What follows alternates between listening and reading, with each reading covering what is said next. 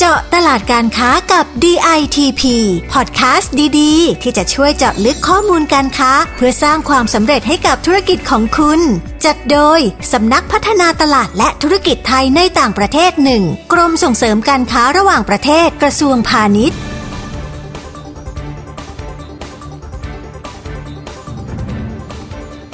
สวัสดีครับ ได้เวลามาเจาะตลาดการค้ากับ DITP วันนี้อยู่กับผมรัชานนท์เจริญผล นักวิชาการพาณิชย์ปฏิบัติการครับ และดิฉันปียริดากิติวรการนักวิชาการพาณิชย์ชำนาญการค่ะ วันนี้เราก็จะมาอัปเดตเกี่ยวกับตลาดจีนกันอีกครั้งนะคะครับคุณปิยริดา ถ้าเราได้ติดตามความเคลื่อนไหวของจีนนะครับ เราจะรู้ว่าเขาอะได้มีนโยบายลูกคนที่ 2 มาพักใหญ่ๆแล้วใช่ค่ะแต่ด้วยเทรนด์ความคิดของคนยุคใหม่ที่เปลี่ยนไปเนี่ย คนจีนในยุคหลังๆเนี่ยเริ่มแต่งงานช้าลง แล้วก็มีลูกคนแรกช้าลง เลยทำให้อัตราการเกิดใหม่ของเด็กเนี่ยไม่ได้พุ่งสูงอย่างที่คาดคะเนเอาไว้อะนะครับค่ะแต่ล่าสุดนะครับเมื่อปี 2564 ที่ผ่านมาเนี่ยรัฐบาลจีนก็ได้ประกาศนโยบายครับค่ะให้มีว่าลูกคนที่ 3 ออกมา ซึ่งรัฐบาลเนี่ยเขาก็ได้มีโปรโมชั่นดึงดูดใจมากมาย เช่น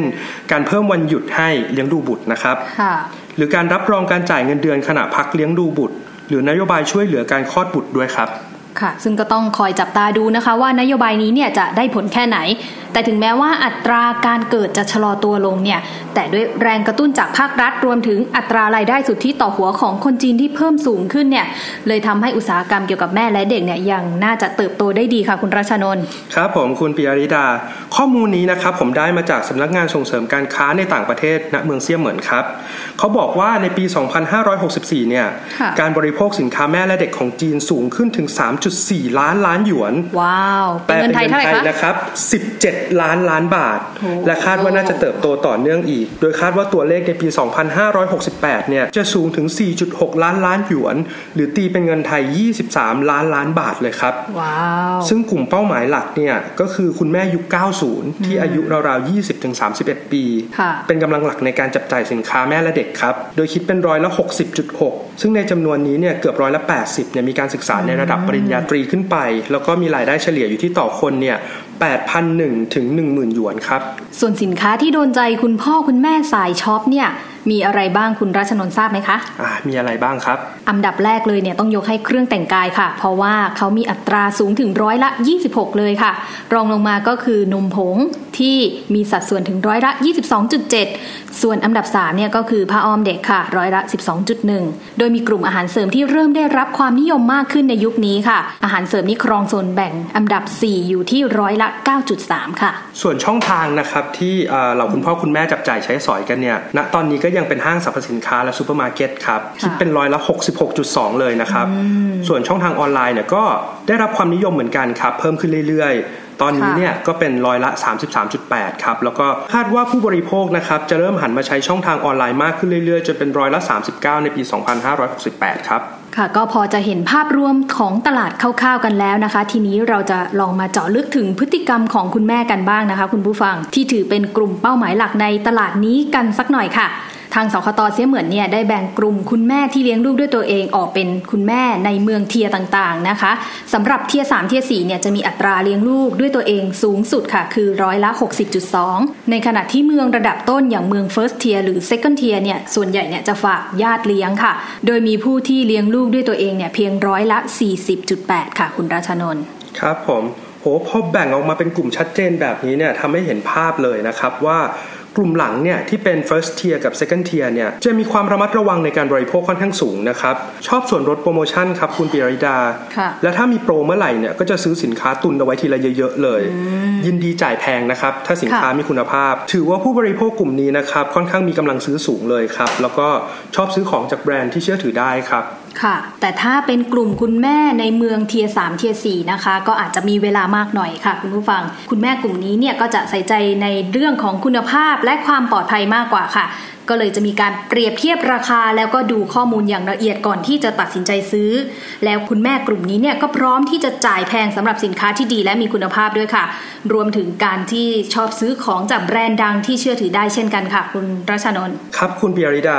เวลาเราพูดถึงเรื่องแนวโน้มพฤติกรรมของการใช้จ่ายเนี่ยเราไม่ได้แค่พูดถึงเรื่องการช้อปปิ้งสำหรับลูกนะครับ ใช่ค่ะ เพราะคุณแม่ยุคใหม่เองเนี่ยก็เน้นดูแลตัวเองเช่นกันค่ะ ซึ่งนอกจากผลิตภัณฑ์เสริมอาหารโภชนาการแล้วเนี่ยคุณแม่ตั้งครรภ์ชาวจีนก็อย่างนิยมสินค้าแฟชั่นชุดคลุมท้อง เสื้อผ้าให้นมหลังคลอด รวมถึงผลิตภัณฑ์ดูแลผิวพรรณและเครื่องสำอางค่ะ ทางคุณพ่อเองก็ไม่น้อยหน้านะครับยังไงคะ เริ่มช่วยเลี้ยงลูกครับ แล้วก็เริ่มทำกิจกรรมกับลูกมากขึ้นนะครับ ผลสำรวจนะครับของคุณพ่อชาวจีนพบว่าคุณพ่อเนี่ยเริ่มเข้ามามีบทบาทในการเลี้ยงลูกมากกว่า 5 ชั่วโมงต่อวันนะครับจำนวนกลุ่มนี้เนี่ยคิดเป็นร้อยละ 43 ของคุณพ่อที่ใช้เวลาอยู่กับลูกเลยครับ จะเห็นได้ว่าสินค้าสำหรับแม่และเด็กนั้นเนี่ยเกี่ยวพันกับทั้งตัวคุณแม่ตั้งครรภ์เอง ลูกน้อยที่เกิดมา รวมถึงคุณพ่อและสมาชิกในครอบครัวด้วยนะคะ คุณผู้ฟัง แต่ก็ไม่ใช่เรื่องที่น่าห่วงสำหรับสินค้าไทยค่ะ เพราะสินค้าไทยเนี่ยได้รับการยอมรับในเรื่องของภาพลักษณ์และความไว้วางใจจากผู้บริโภคชาวจีนอยู่แล้วค่ะ ครับแต่ว่าอย่างไรก็ตามนะครับสคตเซียเหมือนเนี่ยก็แนะนำเพิ่มเติมครับว่าอยากให้ผู้ประกอบการไทยเนี่ยช่วยศึกษาพฤติกรรม หรือแนวคิดของผู้บริโภคชาวจีนเพิ่มเติมนะครับ แล้วก็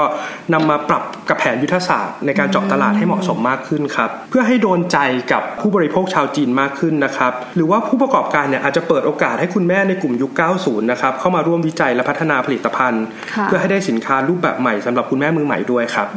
โดยคุณพ่อคุณแม่ยุคใหม่ชาวจีนเนี่ยนะคะก็มักจะมองหาสินค้าและบริการที่อยู่ในเทรนแล้วก็สอดคล้องกับความต้องการในปัจจุบันค่ะ โดยนอกจากจะเน้นเรื่องคุณภาพและความปลอดภัยแล้วนะคะ ผลิตภัณฑ์นั้นเนี่ยจะต้องดูดีและช่วยเสริมภาพลักษณ์ให้กับกลุ่มคุณพ่อคุณแม่ด้วยค่ะ ครับก็ผมขอฝากทิ้งท้ายเอาไว้ละกันนะครับ ถือว่าเป็นไอเดียในการพัฒนาสินค้าครับว่า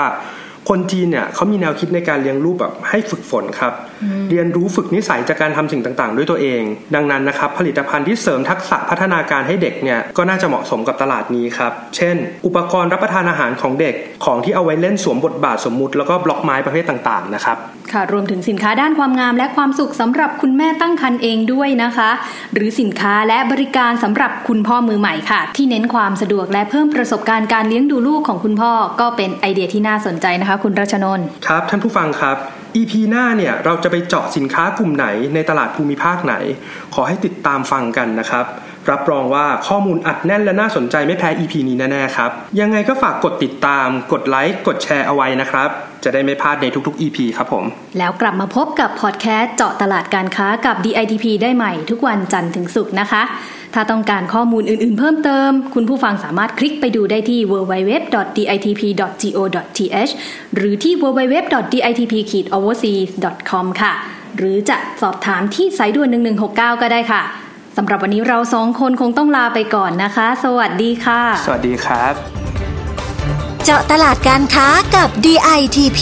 ติดตามข้อมูล ข่าวสาร และกิจกรรมดีๆ เพิ่มเติมได้ที่ www.ditp.go.th หรือสายด่วน